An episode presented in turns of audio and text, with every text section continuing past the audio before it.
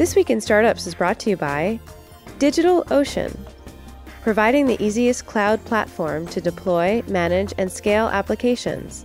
Sign up today and receive a free $100 credit at do.co slash twist. LinkedIn. LinkedIn has marketing tools to help you target your customers with precision. To redeem a $100 LinkedIn ad credit and launch your first campaign, go to linkedin.com slash this week in startups. And Capterra, the leading free online resource to find your best software solutions.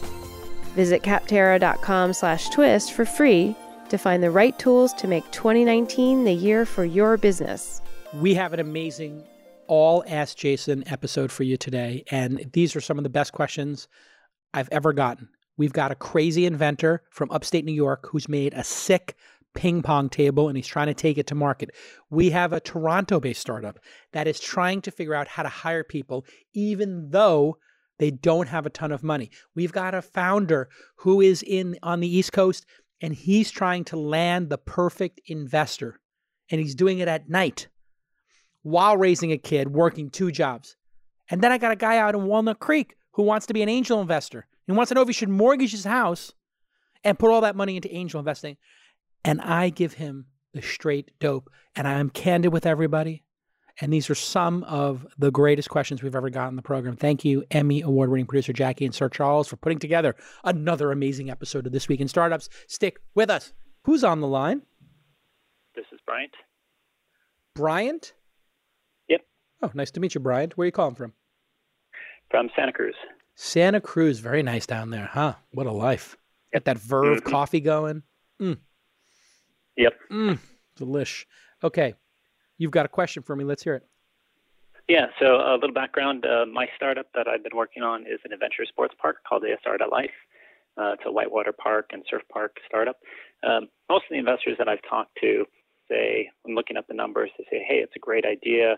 Numbers look great, but it's you know a little outside my bailiwick. So I'm trying to figure out how do I find adjacent investors to the usual tech investors crowd who would be interested in investing in something as unique as Whitewater Park and Surf Park in the southern part of Silicon Valley. Okay, great question. A bunch of my friends go to that wave pool that that famous surfer built. Do you know what I'm talking yeah, about? Pool.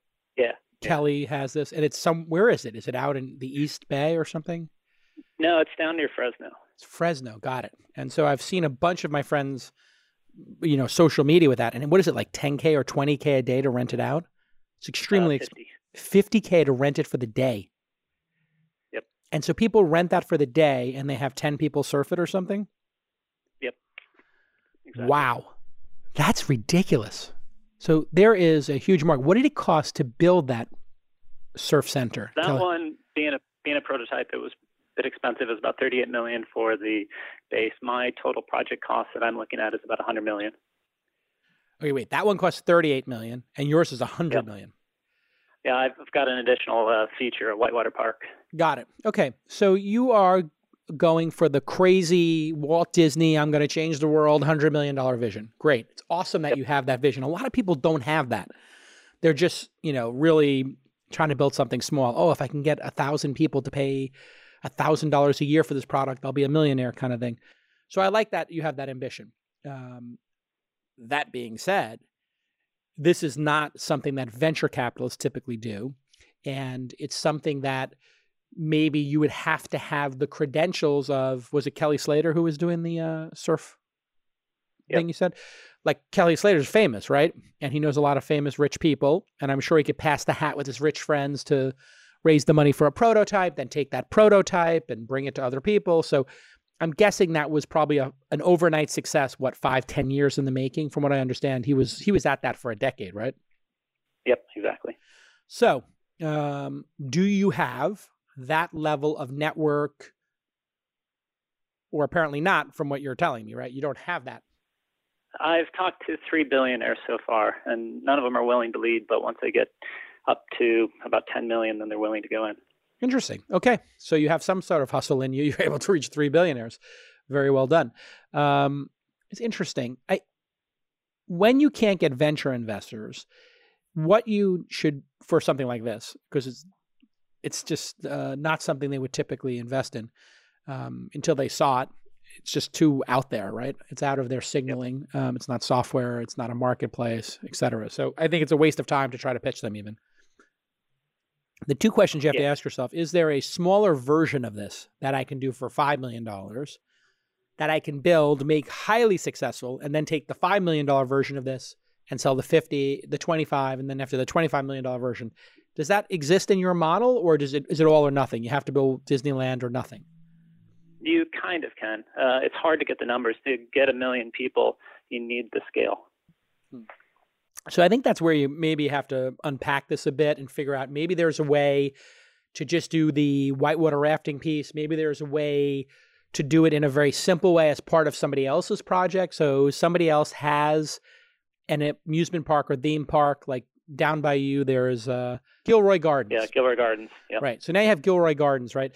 If Gilroy Gardens wanted to add a feature and you were able to do that with them, you could be the person who brought it to Gilroy Gardens, added that water park feature, and then maybe you spin out on your own later, right? So that it might be a, a clearer path. But you've chosen to do something, you know, outlandish. Um, get ready for a lot of no's. Like if yeah. you get 50 no's for every yes doing an enterprise software company, you're you're 500 no's for one yes. So you're gonna have to have pretty thick skin and be at this for a while. Uh, but that I don't think you should not do it for that reason.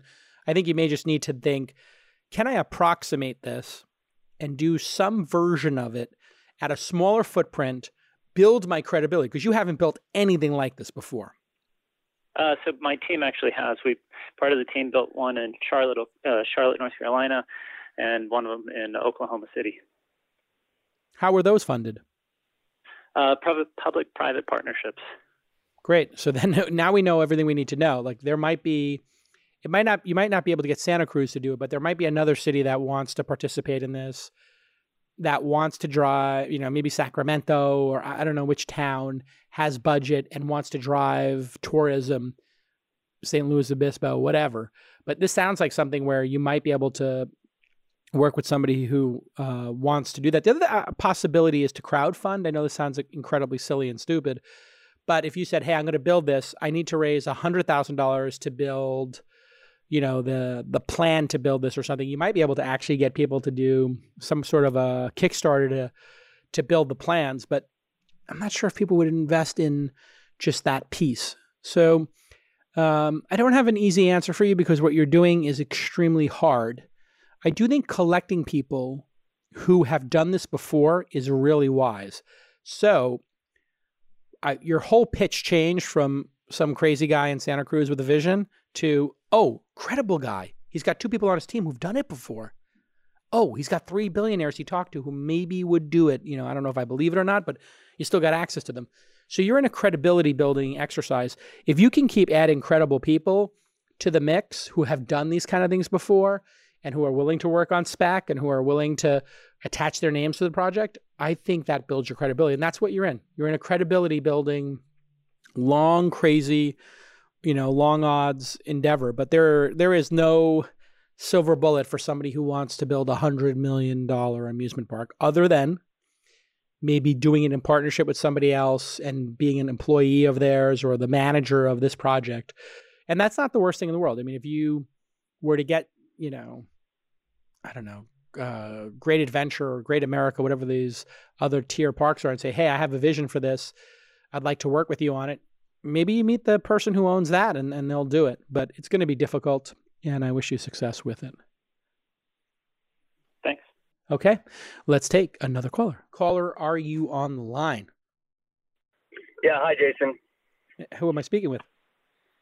Hi, my name is Nader. I'm calling from uh, Toronto, Canada. Uh, my company is called Pure Filters. Yes. How are you, sir? Great meeting you. You not applied bad, for the accelerator and you have a real business and it's doing really well. It's great to get to know you last week. You have a question for me now that you're home in Toronto? Yes, I do. Let's hear it. yeah, yeah. First of all, thanks for the opportunity to come down. Great to meet you. Um, yeah, my question for you today is being as a, our company is, uh, you know, bootstrapping, we're looking for a really good, uh, talented developer and, uh, you know, for a CTO type position. And I'm just wondering, you know, obviously I can't compete with Google in terms of how much I can pay pay somebody. What can I do to entice top level talent to join my team? Fantastic. Great question. So, why do top level talent join teams? If you're talking about top level talent, they have their choice of where to work. So, as an example, uh, they will vector on two things. One is the opportunity, right? Which means compensation, comp- compensation equity, stock, etc.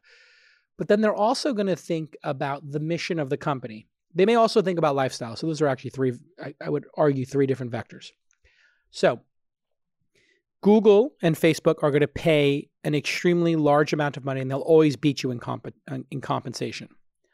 That being said, you will be compensated to sell your soul to make people click on ads 0.001% more, and you'll spend 12 hours a day trying to get people to click on ads just a little bit more and collect more data about them and do more creepy shit over at Facebook that makes you want to kill yourself.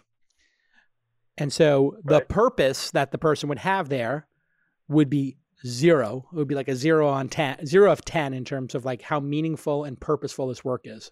Going to work for Facebook in 2019, you're just going there to make the ad network work better and, you know, invade people's privacy more. It's a zero of 10. It's literally anybody who's there is there for the compensation, period. Now, okay. at a startup, hey, listen, maybe you're a six or a seven in terms of total comp, but on mission, Oh, it's calm.com and I'm really into mindfulness. Oh, it's Cafe X and I love robotics and coffee. Oh, it's Fitbod. I am a CrossFit junkie. Oh, it's Steezy. I am into dance. I would love to work on a dance startup. So when you can align the person's personal interest, and then you can you can beat Facebook and Google, where developers will want to kill themselves working there. And then you could add to it lifestyle.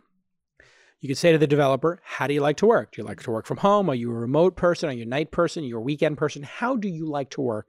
Maybe we can be more flexible in that uh, range. And then you just have to find somebody at the point in life where they've made enough money. And maybe you can beat people on lifestyle and on purpose. Now, you're selling filters, air filters that may not be the most purposeful work to people. So you may need to expand that mission and say, hey, what we really want to do is help people be healthier and make the world, you know, have cleaner air and make people not uh, get sick from that kind of stuff. You can kind of up level the or level up the uh, mission of the company. So I think that's something you could work on if you expand the mission. Like, hey, we, right now we work on replacing people's filters in their HVAC units because that's making people sick. But we also want to develop new products and new services that keep people healthy and let them know their air quality. And I know that you have some other ideas around that. So I'd sell them on that overarching mission, and you can sell them on lifestyle and on opportunity. Hey, listen, you can give them extraordinary equity compensation and moderate to modest to moderate equity comp. What you want to look for is somebody who doesn't want to be part of the big industrial advertising complex. You want to somebody who wants to be part of a small team and build something exciting and make it fun and exciting to work for you. I make it fun and exciting to work at launch, or I try to. By we travel the world, we go on scuba diving trips, we have fun, we go to dinners, we go to Napa. We, I just try to keep it light and breezy and fun. But there is a sense of mission and purpose here, and that's why I'm able to land high quality people because yeah, it's kind of dope to be helping founders realize their vision, right? So I have this incredible advantage with the mission. So that's where you can really, I think, differentiate yourself and your level of passion for it. So are you writing blog posts? Are you, uh, you know, out there banging the drum about the mission? And can you connect with people on social media, social networks, you know, um, LinkedIn? interacting with people at events and get somebody roped into the excitement about the business. Hey, we bootstrap this business to this level. And if we can get to this next level, we can start releasing these products and then we can raise venture capital. We can go big. Just tell that story, tell it candidly. And it's a numbers game as well. You, are going to talk to 100 developers, and 80 of them are going to be like, I'm here for max compensation. You just eliminate them, they're mercenary. And then you focus on the 20% that might be missionary people who want to see the product manifest itself in the world. They want to see the problem solved in the world. That's what you need is missionary type people. And you can win them on lifestyle and you might be able to also win them uh, based on the mission of the company. Is that helpful? Very much so. I appreciate the thorough answer. Thank you. Okay. I'll see you when you're back in San Francisco and keep me on updates at launch.co. Update me in your monthly update. I'm watching your revenue. I'm watching your traction. You're on the radar. All right. You got it. All right. We'll talk soon. Looking forward to next time. Yeah. Talk soon. Thanks. Bye. Cheers. If you're a startup and you're just getting started, or you're a bigger startup and you're scaling, it's time for you to use the easiest cloud platform out there to deploy, manage, and scale applications. And it's one that removes all the infrastructure friction from your life. 150,000 businesses, including the world's fastest startups, are using this specific service. And that service is DigitalOcean, of course. And I'm going to give you $100 from DigitalOcean right now. Go to do.co slash twist. That's right, a $100 credit. I had Mitch Wainer called into This Week in Startups back in 2010. That's nine years ago. And he was working in marketing. He's like, hey, JCal, what should I do with my life? I was like, you should go to like Techstars or Y Combinator or one of these places and find the hottest startup and join them and get that sweet, sweet equity. You know what? He joined DigitalOcean came back on the podcast in 2014 after they raised 37 million bucks from Andreessen Horowitz, one of the top top firms in the Silicon Valley. They have straightforward billing. It's flat pricing. You're never going to get a surprise. You always know what you're going to pay, and that's super important. And here's a customer a customer testimonial from Content Ignite.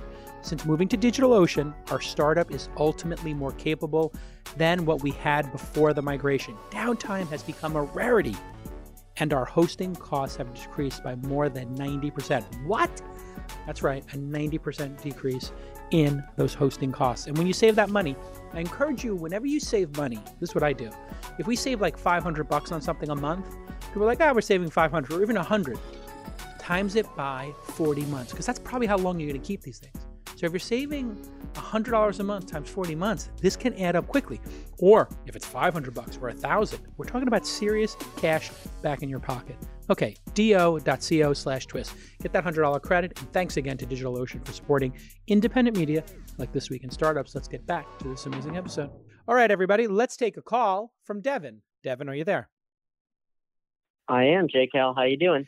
I'm good. You know, only my friends can call me J Cal, and Devin, you and I are very close friends, so well played. I appreciate that. Uh, Devin, where are you calling from?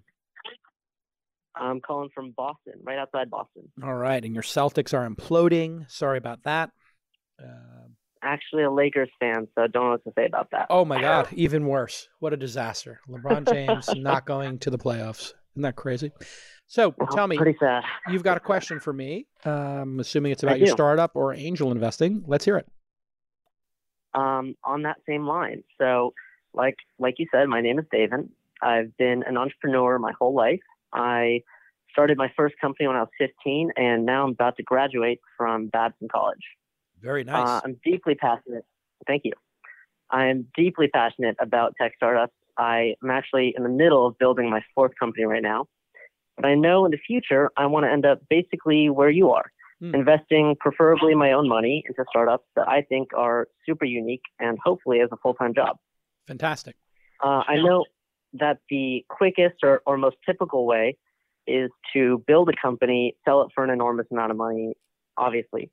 But I realize I need to pay my bills until I have the traction to attract invest uh, investors like you.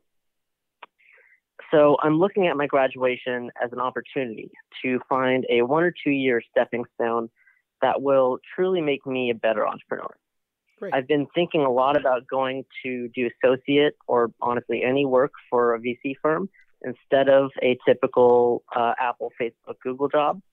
Um, but I've gotten advice from other investors and entrepreneurs who, uh, you know, are obviously very successful as well. They basically have uh, advised me to either join some sort of pre-seed where I'd have a lot of impact, or to join a Series B to D growth stage company where you know they're growing exponentially, where I can learn. Um, but I'm really having trouble, uh, a hard time rather, weighing my impact at a company versus learning from the companies that are growing exponentially with or without me. So my question is this: is if you were to give advice to young Jason, who is Yep. about to graduate college in 2019, what would you recommend he prioritize in terms of a first career? Great question. So when I was uh, coming up in New York, I had a consulting gig for Fred Wilson and Jerry Colonna with their Acme Ventures, which later became Flatiron Partners. And I was writing coverage for them at the age of 24 or 25 about startups. And instead of going into venture at that time, when I was 24, 25, I went into the media business because I had a passion for magazines. Looking back on it, it would have been better for me to go venture in terms of probably net worth. But I loved magazines. I liked media. And so I don't regret it. It kind of made me famous to have my own magazine in New York. I got a lot of press. So I try not to overthink these things of, of what I would change in my career. I kind of like being a venture capitalist right now. I liked being a magazine publisher and editor back then. For you, number one, thanks for being a capitalist. Thanks for creating wealth and jobs in the world. Thanks for not being a socialist who wants a handout. I'm just going to start off right there with triggering all the libs who want to, um, you know, believe that it can't be done. You can, um, you know, make a great future for yourself, but it requires you having a skill. And so, you, you know, listen, you got a you got a, a great college you're coming out of. That helps on the margins, right? Uh, people, you can't be a schmuck and go to Babson. I don't think uh, that's possible. And you've started some companies. So the real question is are you more passionate about starting companies? Do you have a company that you really need to see in the world manifest itself? Or are you more passionate about maybe investing, right? Or do you just want to invest because you want to be rich? If you really have that passion for investing, um, I think the hack today, I'm going to give you like three hacks. The first hack is startups are about growth, right? Startups are not about just building a world class product anymore. It used to be like we were kind of in the startup game, seeing if we could build a product to see if it existed in the world, but that has left the station now. Like everybody can make a great world class product. It, the secrets are all out there. If you just go online, you can learn how to make a great app, learn how to make a great service. So really, and and to do it cheaper, in fact. So what is left is growth.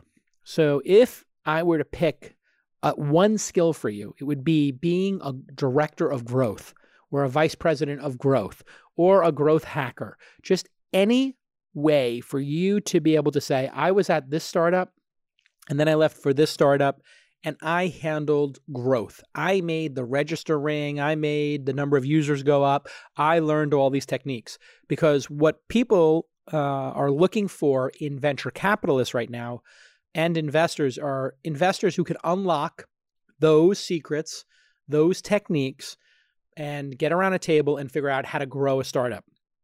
I recently wrote a blog post over at calacanis.com about the one way to guarantee you're going to get funded forever.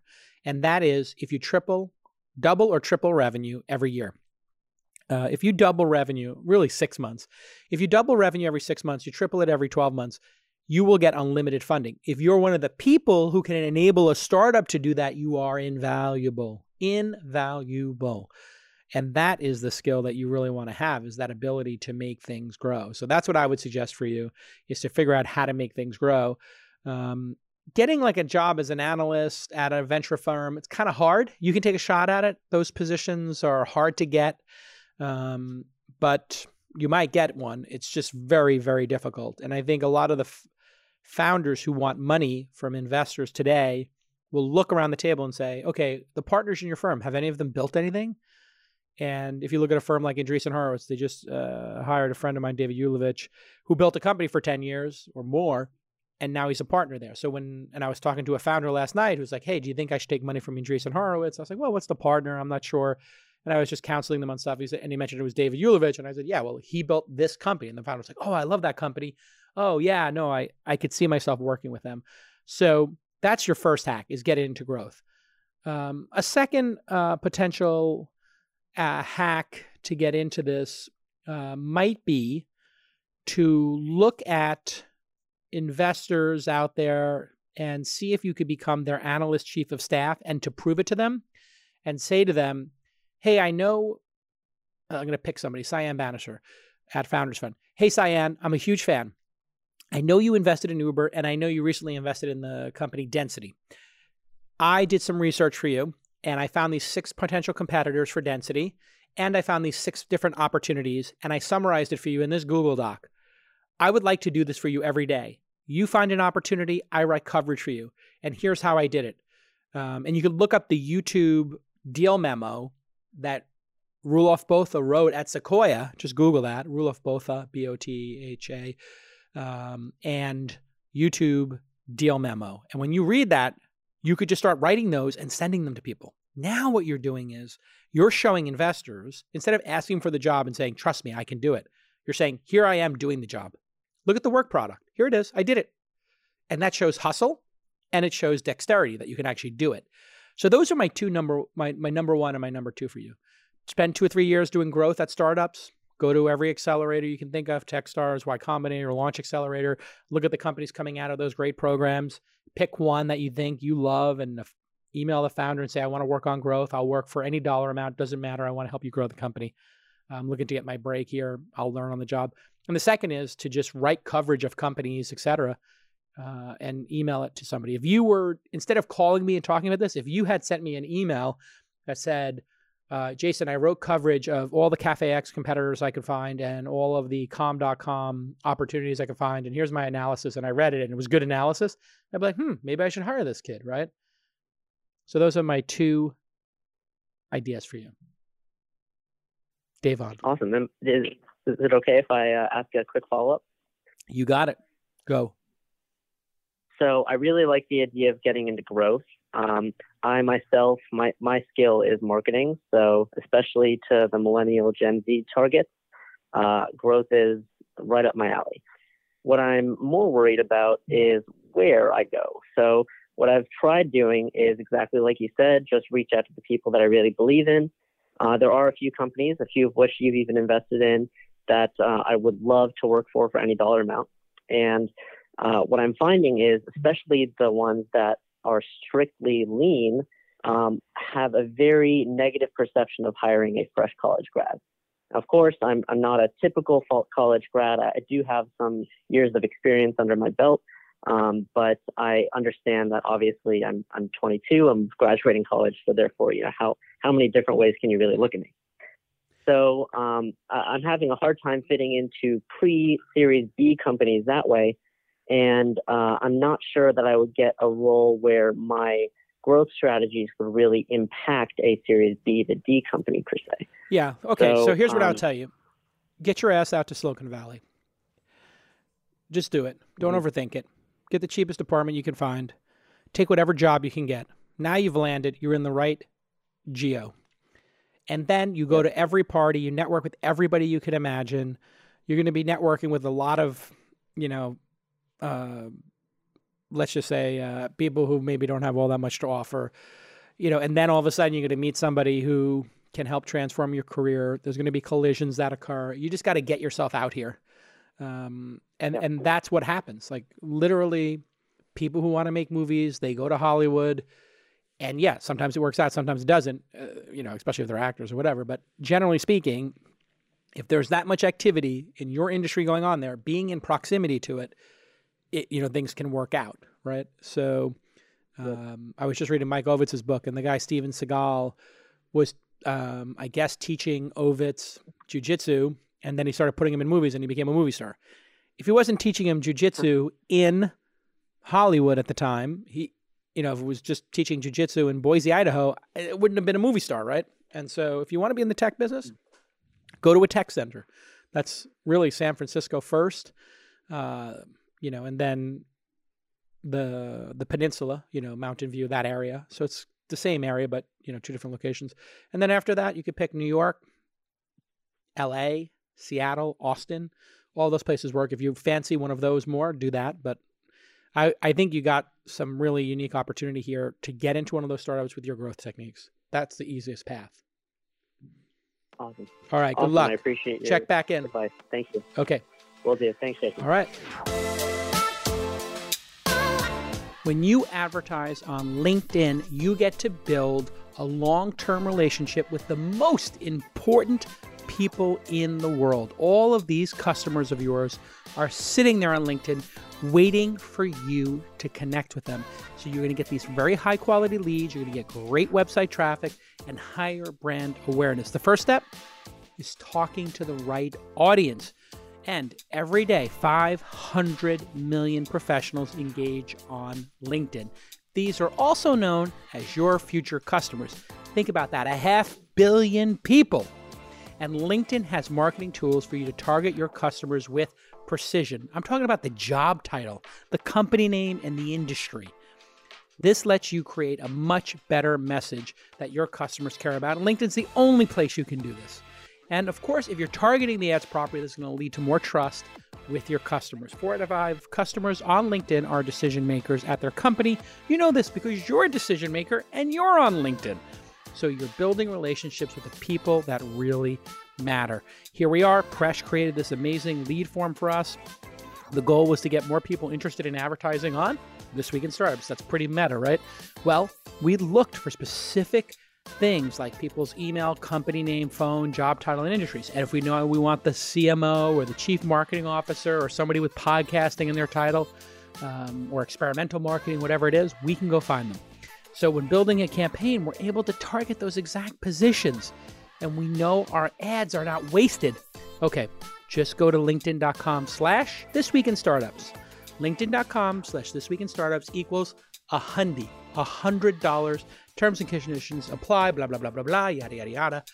If you're not advertising on LinkedIn, you are missing out on the most powerful ad network for businesses. It's just extraordinary. And you know that because you're on LinkedIn every day. That product gets better and better every week. The product gets better, and LinkedIn marketing is amazing. LinkedIn.com slash this week in startups. Thanks again to the LinkedIn team. You've been so supportive of this podcast. I really do appreciate it. Let's get back to this amazing guest. All right, Nick, are you on the line? I am. Nick, where are you calling from? This is this Jason? This is Jason. Ah, Jason, hi, it's Nick from Brooklyn. How are you? Nick from Brooklyn, BK. What area of Brooklyn are you in? I'm in Gowanus, Brooklyn. You're in Gowanus? Really? I heard that they're going to turn the pump on in the Gowanus Canal and the water's going to move for the first time in 75 years. Is that true? That happened about uh, 15 years ago. They turned the pump And, back on. uh, yeah, yeah, it's gotten uh, less green uh, ever since. It's, Okay, uh, so it's nice less now. There's green. Ducks and fish, and yeah, it's beautiful. if you fall in there, do you die still or no? Yeah, I think it's like the the the Venice uh, the Venice Canal. You know, it's just uh, Yeah. unknown uh, Yeah. bacterium. Great. Yeah. So, and are people building like uh, are hipsters building cafes along the Gowanus Canal? Uh, yeah, it's it's past hipsters now. It's uh, Great. it's very wealthy, you know, New York developers. Uh, there's a major development uh, change in the past, uh, in the past uh, This is incredible. I remember driving past. It. Yeah, it's incredible how it's changed. I remember driving past Red Hook and uh, the Gowanus Canal, and my dad would speed up. Okay, you have a question. Let's. Totally. uh, okay, so I have a seed stage uh, startup. It's called Tether.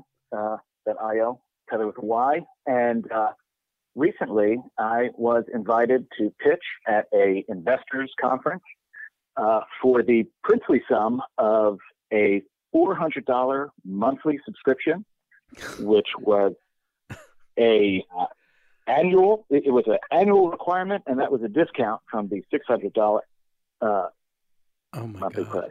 So five thousand a year or seventy two hundred a year, paid in advance.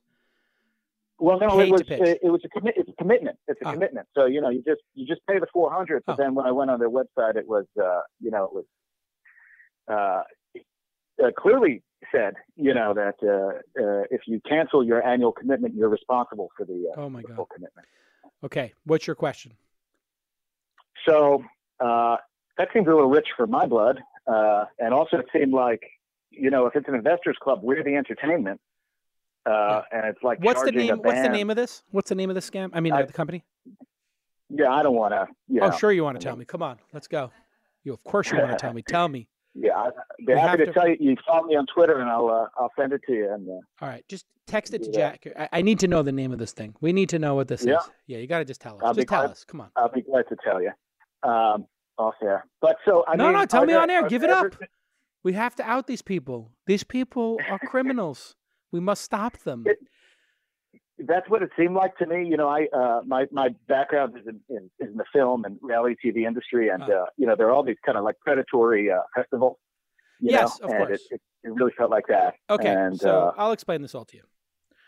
If you are an angel investor or venture capitalist or seed fund or accelerator in the world, you are searching for great entrepreneurs and you're giving them money to get equity, to get on their cap table, because that's where the magic happens. Baller people do not need $500 or $5,000 right now. They need 5,000 shares for a penny each that become worth $5,000 each. And then you have a 10 to 1 stock split and then another 10 to 1 stock split. And all of a sudden they're sitting on millions of dollars after they gave you 50,000. That's what baller angels are doing. That's what everybody in Silicon Valley is doing. Anybody who is charging a founder is a loser piece of garbage. a loser and a piece of garbage. Because everybody knows that every penny a founder has should go into product, not into Yeah. paying off a bunch of dipshit leeches who are pretending to be angels. And all you need to do is say, "Oh, that's great. I'm really interested. I'll do the I'll do the pitch for free. If I get value from it, then I'll pay you." And they'll say no. And then here's your next tell that this is a exactly- giant. That's exactly what I did, and that. And do you know what they said? Oh, we don't do that. We need you to commit. They said, "Well, there's a dinner and an open bar." Uh, uh, I'm sorry. Are we here to get free food? I'm here to build unicorns and billion dollar companies. Uh, uh, Does Yeah. anybody need hors d'oeuvres? Yeah, Literally, F these guys. F them Yeah. and out them. Okay. And let's put sunlight on just how horrifically um, small these people are. This is a giant scam. Keiretsu Forum was charging people $5,000 out here to present. I knew people who did it because founders are ambitious and sometimes gullible and sometimes desperate and they need money. And they're like, well, I get 5,000, I'll get 500,000 back. You know, it's worth the risk. Right. They Yeah. would go, everybody would come after they pitched at for Forum and they would, you know, uh, after they presented, they'd have like a little networking. They said everybody who came up to them, this is 10 years ago, uh, oh yeah, I'm an angel investor and I run a search company. So if you need any talent, oh yeah, no, I run a consulting. We do PR. Oh yeah, no, I'm a marketing agent. No, I'm a lawyer. It was all service people.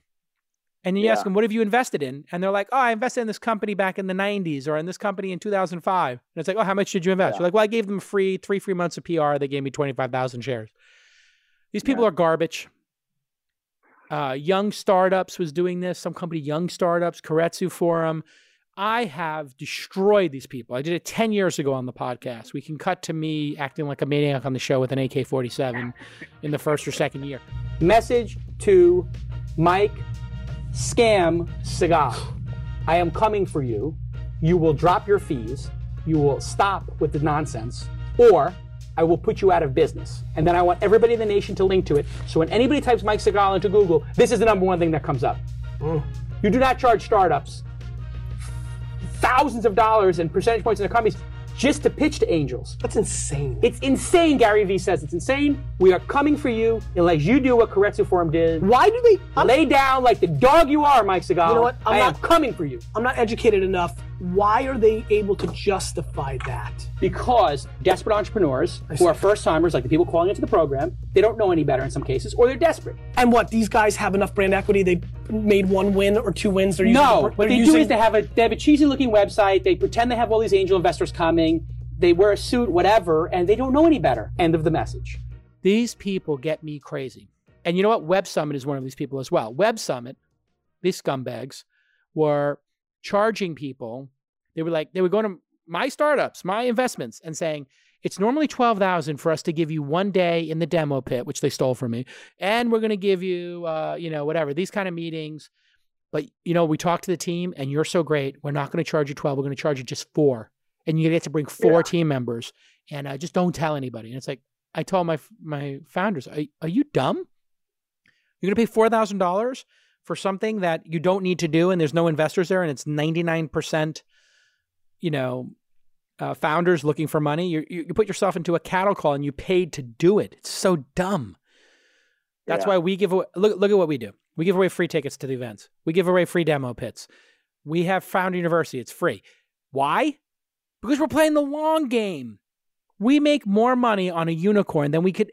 One unicorn investment is going to make us millions, tens of millions, perhaps even over a hundred million dollars from one unicorn investment. That's what you get if you're an early seed stage company. Why on earth would you be playing the game for five hundred dollars a month from a two person startup? For the love of God, these people are garbage. It's infuriating. Well, that's uh, that's what I thought. I just wanted to confirm that.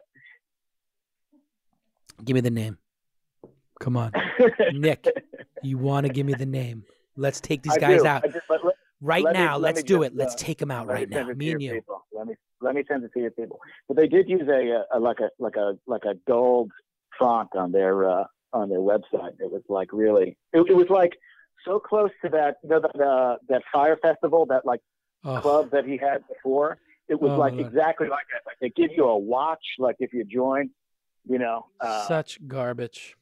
yeah, it was it was pretty wild. All right, listen. Um, What's going on with your the show. startup, Tether?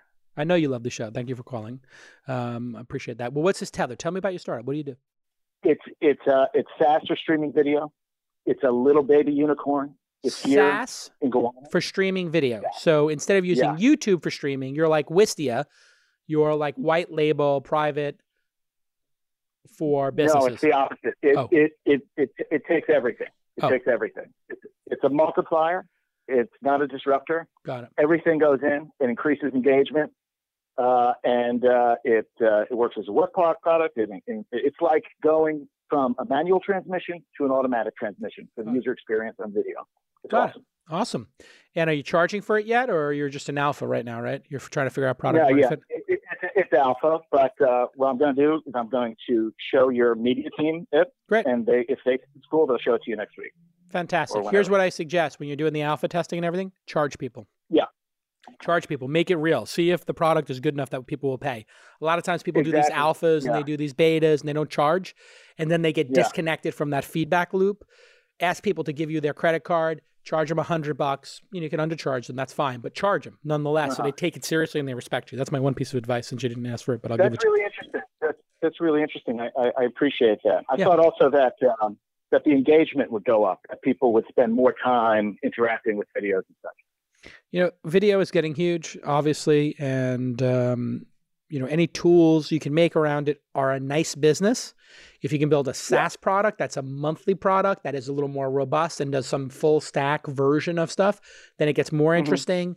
And then if it becomes a platform or a marketplace then it becomes super interesting. So a lot of times people start with a tool then they build a Mhm. product then they build a solution and then they build a platform or marketplace right and every time you It's can make that jump my business plan. yeah, but every time you make that jump, you can add a zero to the valuation or total addressable market. So I encourage you to start with a tool. That's fine. Tinker around, solve a problem with the tool, but then try to build the full stack solution. Uh, so if you want to do Silicon Valley style empire building, Yeah, I, I've got it All right. all. You're you're, you you're preaching from my book. That's uh, you that's awesome, send me the name of those scumbags so I can go after them. I will destroy them on social media. I will make I them wait to see it. rue the day they ever tried to take advantage of one of my listeners. I will destroy them. Get me that name, Jackie. All right. Thanks for calling in. Appreciate Cool, man. Nice appreciate you. Thank you. Appreciate you. Cheers. Bye. I want you to stop doing things the old way at work and I want you to become more efficient. And the way I want you to do that is to find new software solutions on the internet that solve your problems. And the way to do that is just go to Capterra. You just go to Capterra, and there are 700,000 reviews of products from real software users like you and me. They have 700 categories. And one of those categories that's super important is, of course, one of the things we were looking for at launch is a solution to manage our customer support. For all the different events we're using. And so we went to capterra.com slash twist. We clicked on help desk software. We picked four stars and above for a company with two to nine people. And we compared a bunch of different solutions that we saw on a list. We hit compare now. We looked at the pricing and 12 bucks a user per month. Oh, wow. Four and a half stars out of five. Done. There's so much great software out there that'll make you 10, 20, 30, 40, 50% more efficient at your company. This means the 10 person company you have doesn't have to add positions 11 and 12. You don't need to spend that money. You can just make your existing team more efficient. And that's what we recently did with Capterra for our customer support solution. So once again, capterra.com slash twist. C-A-P T-E-R-R-A dot com slash twist. I really love this product. I spend a lot of time on it. My team spends a lot of time on it. And I insist that you go right now to capterra.com slash twist and become more efficient. Okay, thanks to the team over at Capterra too for making such a killer product. It's super helpful, not only for me, but my 200 portfolio companies. Speaking of which, let's get back to this amazing episode. Okay, we have another caller on the line. Who am I speaking with? Hey, Jason, this is Sam. How are you? Sam, how are you? Where are you? I'm based in Walnut Creek, man. Um, and so I'm um, in the East Bay. Been a big fan for a long time. I was actually at a live event with hmm. uh, with Greg. I don't know how many months ago that was, maybe two months ago or so. Oh, from OpenAI. Yeah, yeah. Oh, exactly. yeah, over at yep. Wilson Sonsini. Thank you, Wilson, for um, for hosting, and that was the uh, CTO co-founder of OpenAI. That was a fascinating discussion, was it not, Sam? Yeah, absolutely. Super fascinating. A little over my head. Uh, but, Me too. Uh, and I was interviewing him. Sure. it's over yeah. my head, and I was the interviewer. Uh, this AI stuff is moving quick. All right. Uh, Walnut Creek, respect. Beautiful out there. Uh, I think Steph Curry lives out there, right? Wasn't he in Walnut Creek? Yeah. A bunch of the Warriors yeah. are out there. Uh, yeah, all right. It's, um, it's 10 degrees warmer out there, too, right? 20 degrees warmer than in uh, San Francisco? On most days. Oh, most days, for sure. Nice. All right. Well, it's been raining ridiculously on the peninsula. I think it's a little drier out there. I hope. Yeah, no rain right now. Um, okay. Sunny and uh, yeah, no, uh, right. this is my favorite city today. So. We got our chit chat out of the way. What's your question? So um, I read Angel, and like I said, I've been a fan a long time. I'm a sales guy, you know, finance degree, you know, undergrad. My question is, if I wanted to go full time into angel investing, all of my personal money um, is inside of my home in Walnut Creek. So okay. kind of cash poor right now. Um, I've invested a little bit in Republic, but I'm thinking about, you know, just kind of going full throttle. I would love to partner with somebody like you or somebody you think would be um, interested in a scout full time. Uh, just kind of to kind of to kind of wanted to know what you were thinking. Um, you know, if you're 32 years old and you know you had you know half a million dollar mortgage, not really just in love with the house, um, you know, could get rid of it, but um, kind of wanted to hear your take about getting okay. full time in angel investing. So, great, it's a great question. Um, now, if you have kids and a wife and a mortgage and payments and stuff like that, I don't want you to do anything rash and put your family yep. at risk because your family should always come first. So, you have a family or are you single? Um, soon to be engaged. No kids okay. though. Uh, okay. j- just my house. Great. Okay. And I'm hoping your spouse has an income as well, so you're not the sole breadwinner. Yep. Um, so that yep. changes everything. Now, when you have kids and you got responsibility, things change. So you're going to want to, you know, keep that in mind. But for a single uh, person, or I'm sorry, um, a person who's uh, engaged, going to be married soon, congratulations, dual income. Yeah, one person can take a little bit of risk. That's fine. And you're a young person. And if you want to have an outsized outcome in your life, you have to take outside risks. We have a really weird thing going on in America where people want to get the reward for not taking the effort. They don't want to take the risk and they want the reward. We, you know, we've been having this discussion socialism versus capitalism, kind capitalism with socialism, whatever, putting all this aside. You know, we're not going to, we, we, may give everybody like a two year college education. But We're not giving everybody private jets and, and mansions in Walnut Creek. Got to earn those. Yeah. Got to take some risk. So I like you taking risks. Now, do you have a skill? Did you say earlier you were in sales previously? Yeah, sales. So I uh, worked at BlackRock um, for a little bit. Worked at what? Invesco. My back. Yeah. Wow. Oh yeah, that's that's, um, that's legit.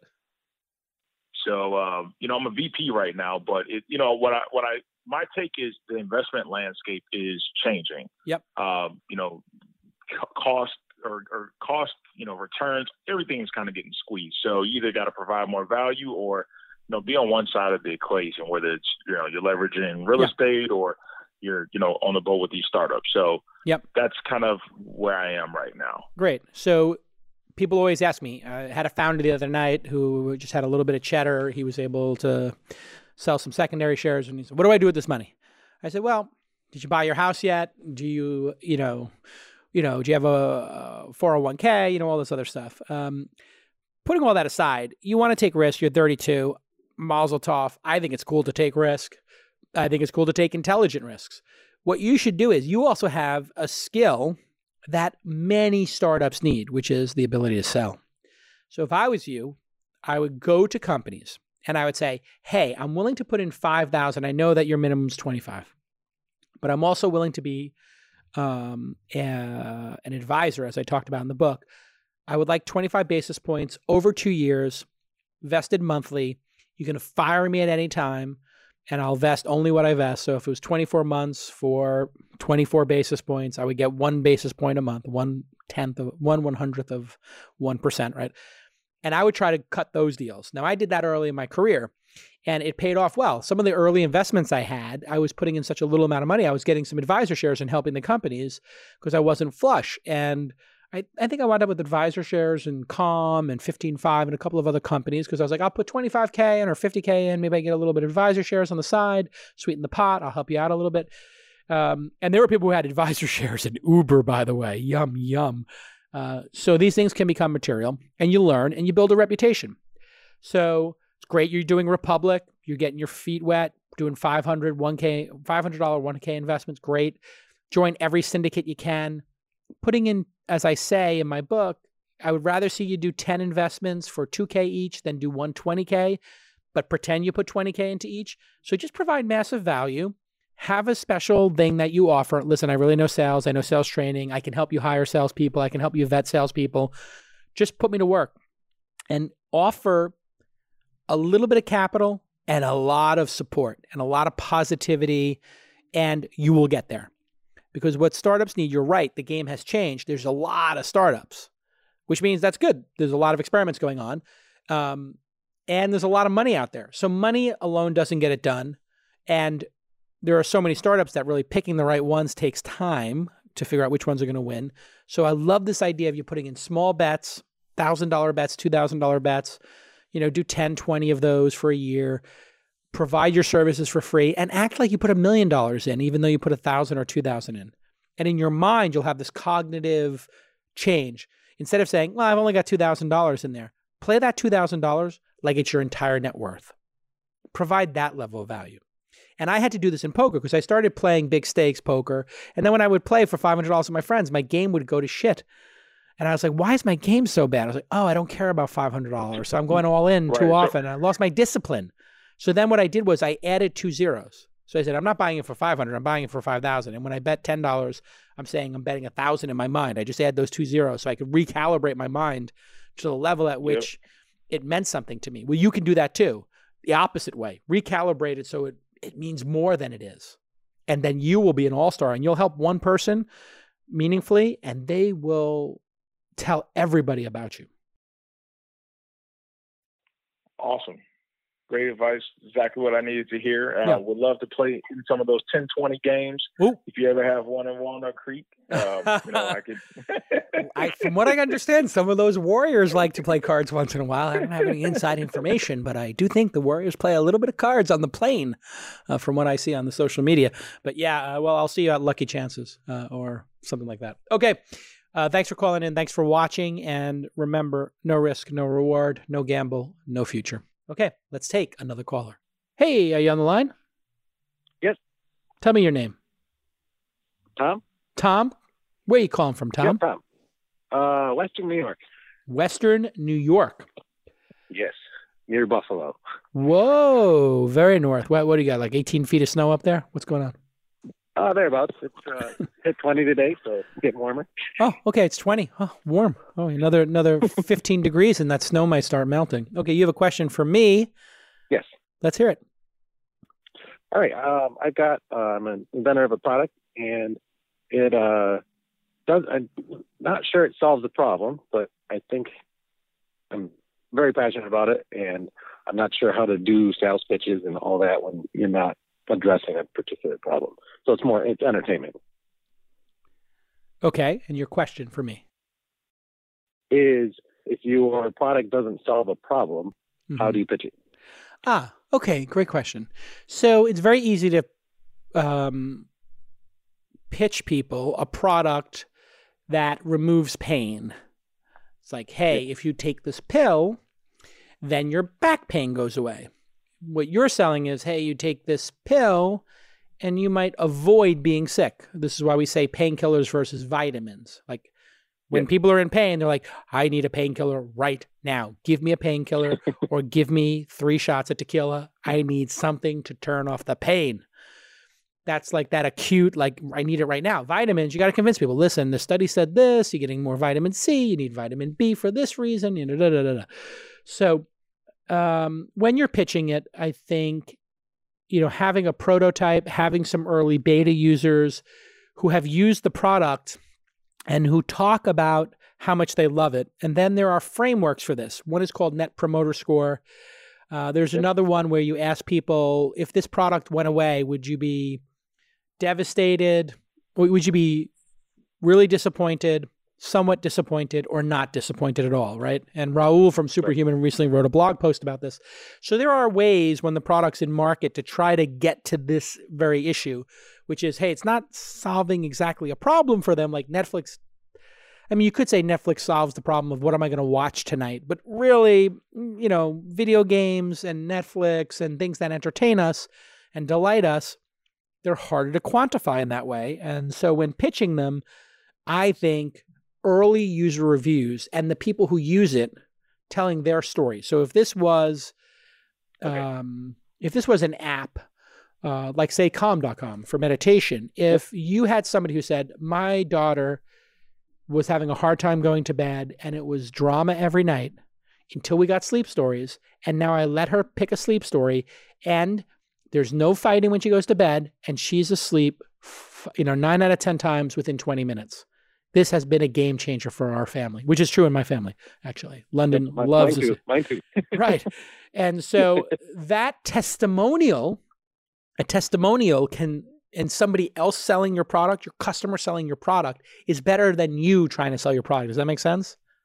Yes, absolutely. Because people yep. don't believe you. You're you're an interested party. Right. You made it.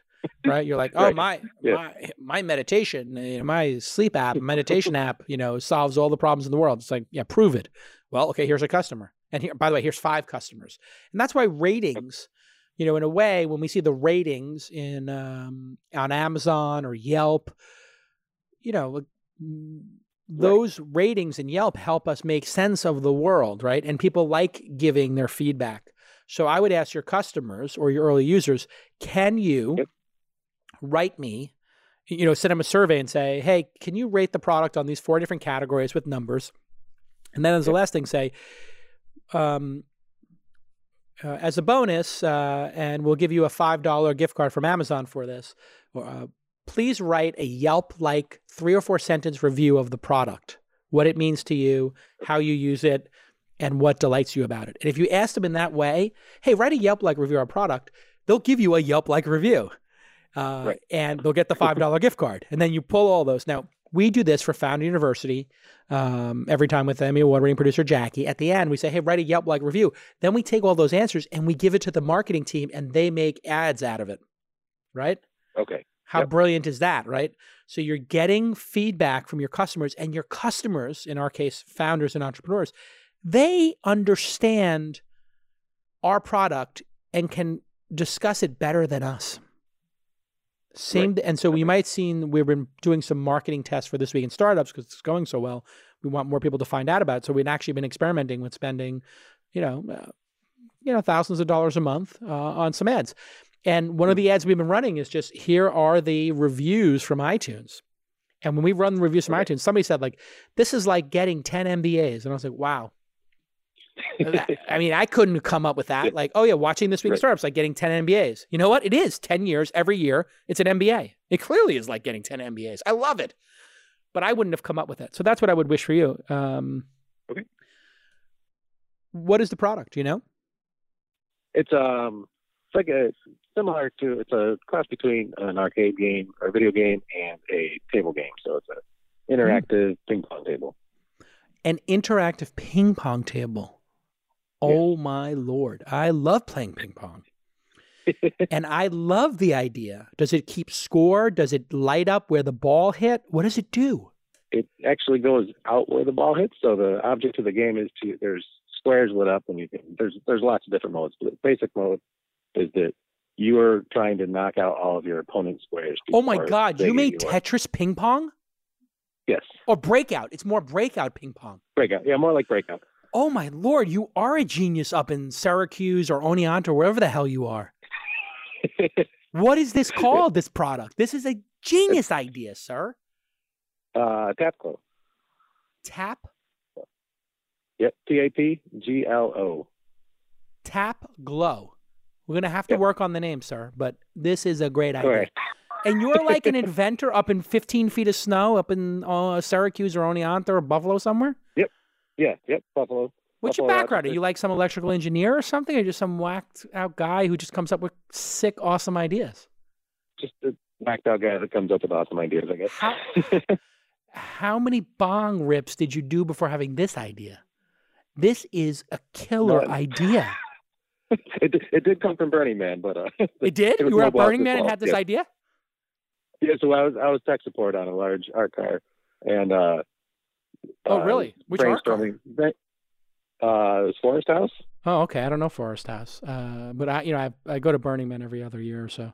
Um, listen, dude, I don't know what you were tripping on, but by all means, Jackie, whatever he has, give it to all the Founder University attendees next time. We're gonna spike the punch and come up with better ideas. This is a great idea. I'm not. I'm dead serious. Do you have you built the prototype yet? Oh yeah, I got a fully working prototype and uh, starting production pretty much this week. How much is it gonna go for? Uh, retail is 11k. 11k. Whoa! And so that means you've got a 50% margin on it or something. Yep. Fantastic. Do So you um, know? I'm- do you know Two Bit Circus? Uh, no. Okay, look up Two Bit Circus. They are building new arcade games and carnival type games. They have a location in Los Angeles in downtown LA. Um, Brent Brent Bushnell, who is um, the son of the founder of Atari, Nolan Bushnell, is built this new style arcade. He would buy this from you, and if he does another ten locations, which I think is, he'd buy ten of them from you, or he, they might get popular, buy two of them. And then there's a spin. Spin is a ping Yeah, I pong. You know, spin.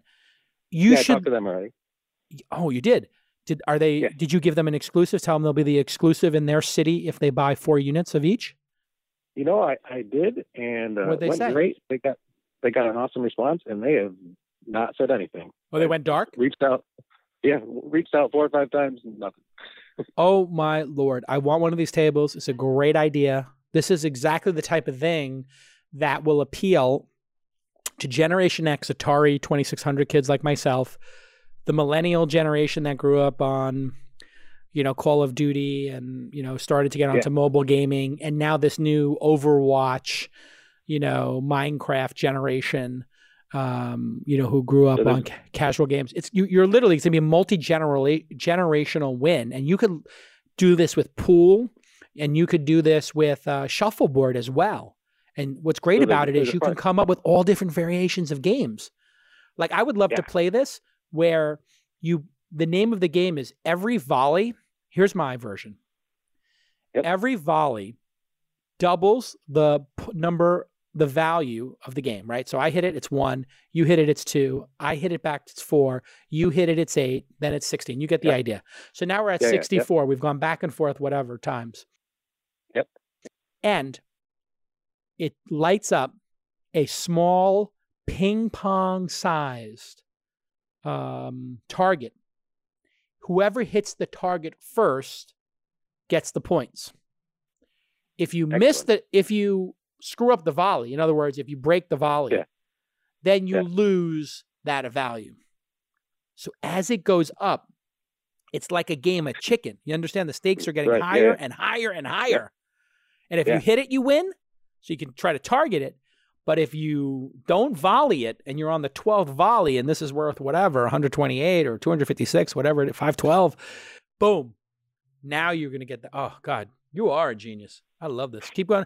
The lesson here is go to Burning Man, kids. Work on our cars, come up with creative ideas. This thing's going to be a juggernaut. You got to patent the shit out of this.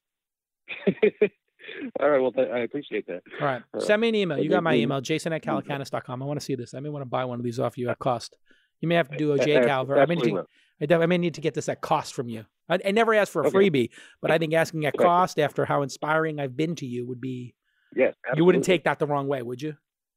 No, I wouldn't. Okay. There we go. See that? Not at That's the life of J Cal. All right. Thanks for calling in. Let's take another call. All right, thank man. you. Be cool. Stay, stay warm. Stay warm. I will. Okay. Om, are you on the line? I'm here. Is it my friend Om Malik by chance? Uh, no, that's the other more famous one. Okay. But now you know too. Okay, non-famous Om. Have you been listening to the show for a while? And what city are you calling from? For a while, yeah. Uh, for about a year. Um, from Ashburn, Virginia, right outside DC. Okay, welcome to the pod. You got nine years of archive to get through, but I'll uh, I'll give you another I'll give you another two weeks to do that. Um, you have a question for me? Let's hear it. Yeah. Uh, my question is, um, we have product, we have uh, recurring revenue. Uh, we've been building that pretty well, and I'm starting to get VC conversations going. Um, but everyone seems to say they're interested, but in Series A, and no, uh, we can't seem to get a lead for our seed round. What did this? What could this mean? Kind of reading between the lines. Great, great question. Okay, now for people who don't understand, venture capitalists are different than a seed fund, and seed funds are different than angel investors. And angel investors are different than friends and family funding. So I'm just going to go through this real quick. Friends and family are your friends and family give you 10K each, and you raise 40K to build your prototype, et cetera. And those people, it's the first investment they've ever made. They are not professional angels. They are doing it because they want to support you. That's the friends and family tier. Then we go on to accelerators um, and angel investors. They kind of are the next tier. Accelerator gives you 100K typically for 6%. Um, and then angels might give you a 25K check to even as high as 250, but generally 25 to 100. Then there are seed funds. Seed funds are fund managers, venture capitalists essentially, who manage other people's money, typically 10 million to let's call it 60 million dollars is a typical seed fund. I'd say on average 30 million. Seed fund then deploys 250k checks, 500k checks, homebrew, Aileen Lee's, Cowboy Ventures, Pear VC. There are a bunch of these seed funds out there, seed stage funds. And then you have venture capitalists. Venture capitalists fund size, typically 200, 300, 400 million. Some of them now raising 600 million. Founders Fund raising over a billion. And they have a different problem. They can't write small checks. If you had a billion dollar fund and you're writing $100,000 checks, it's going to take forever. Mm-hmm. They need to write $10 million checks, $20 million checks. They need to take 20 million, 20% positions. You are caught between you, know these rounds. It's okay to meet venture capitalists, but it's your job as the founder to qualify them.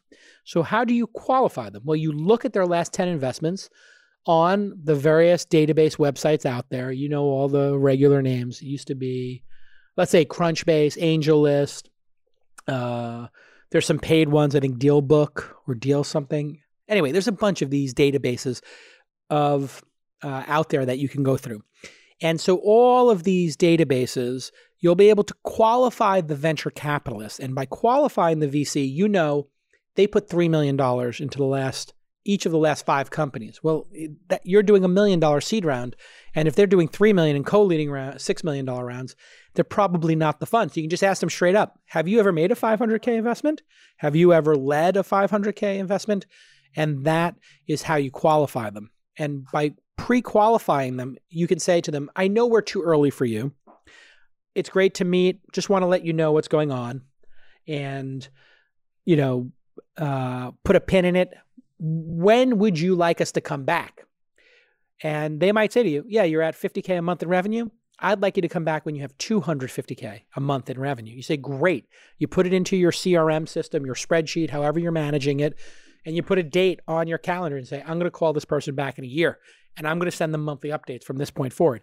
So that's really where I find entrepreneurs um, get into trouble. They meet with VCs. The VCs give them reasons they're not going to invest. Those may or may not be accurate.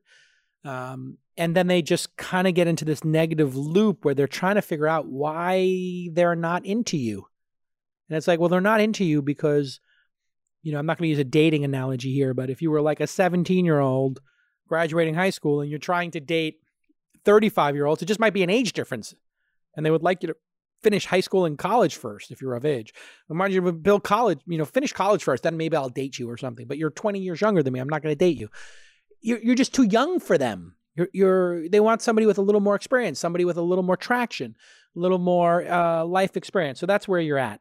And I think that's the key is qualifying your investors and making sure that they have made the size of investment in the type of company you are. And that's the next vector. So, okay, I got you for a seed round. I know that you write 500K checks. Do you do SaaS businesses? Because I'm a SaaS business looking for a 500K check. So now you can start to really get alignment. Does that make sense? Yep, totally. Got it. Okay. What just uh out of curiosity, what's your monthly revenue at right now?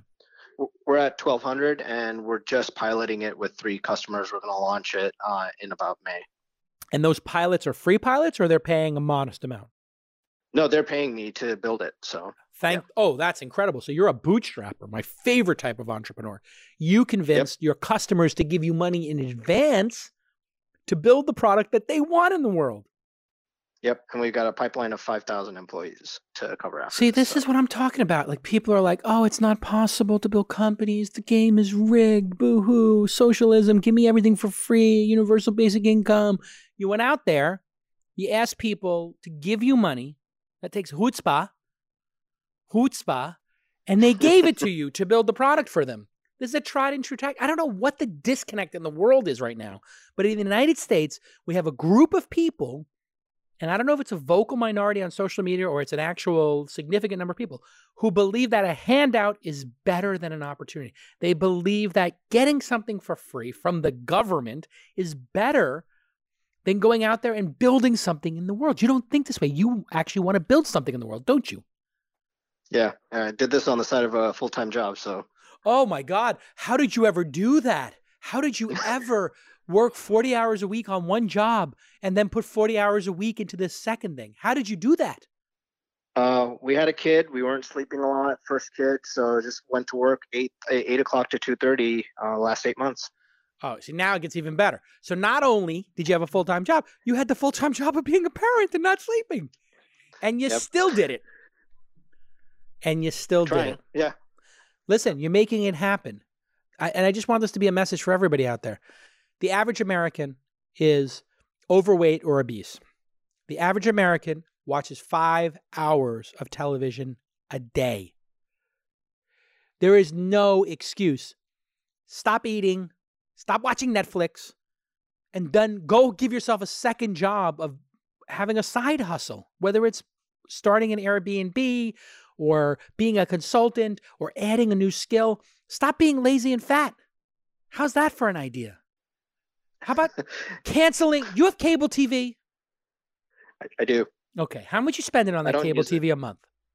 150 100 bucks. All right, you're spending 1200 you're on cable TV and you're not even watching it. Yep. Get not rid of it. The average American spends 150 by the way. So you're on the slim package, I think. Yeah. Eight, can you imagine there are people who are overweight, eating themselves to death, watching 5 hours of television a day and then spending $1,800 a year for the privilege of getting fat and stupid. Yeah, and that's in, actually the problem we're solving. We're, we're doing workplace wellness. So we're trying to tackle the uh, physical health, the financial, and emotional. Brilliant. This is a brilliant idea.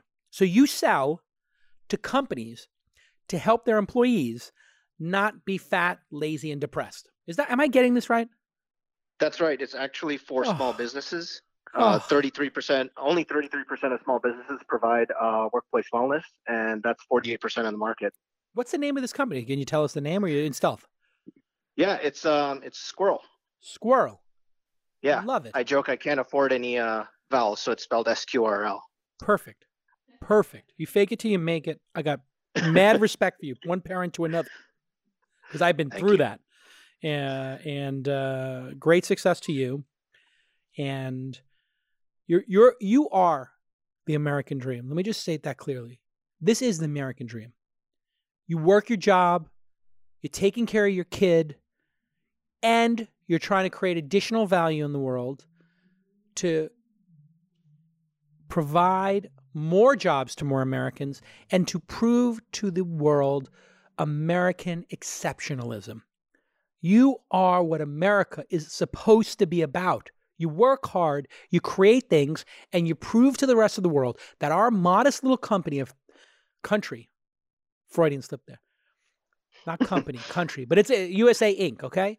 300 million people, a little bit more, 330. We out hustle everybody, even the Chinese with their billions of people. We're out here hustling. And it's because people are willing to work hard. You know, these Chinese uh, startups, you know what their hours are? 996. You know what 996 stands for? Yep, nine hours a day, right? 9 a 9 hours a day. What is that? A half day? 9 a.m. to 9 p.m. 6 days a week. 12 hours a day, 6 days a week. 72 hours a week, which is what you're doing, my friend. And you have my respect Yep. for doing it. Yep, Thank, you. non-famous Om, or I should say, soon to be famous Om. You have my respect. I tell you what, Jackie, can we get my new friend Om into Founder University at some point? You promise him a seat? Okay, we promise you a seat. You come out here, you hang out with Oh. Jay Cal, we'll go for burgers. And if you want to come hang out at the uh, accelerator one Thursday afternoon, uh, when I'm doing office hours, you talk to uh, your Aunt Jackie, okay? Emmy Award winning Aunt Jackie. I will do. Thank you. okay. Thank you, soon to be famous Om. You call in again in a Yep. year. I want to see that twelve hundred a month turn into twelve thousand a month, then one hundred twenty thousand a month. Let's go. Then you quit your day We'll job and you get a trust fund for your kid and you put him through college and you create more jobs and you change the world. Go do it. Enough with the nonsense. All right. Thank you so much for tuning in. F socialism. Let's go capitalism. We'll see you next time on This Week in Startups. Bye bye.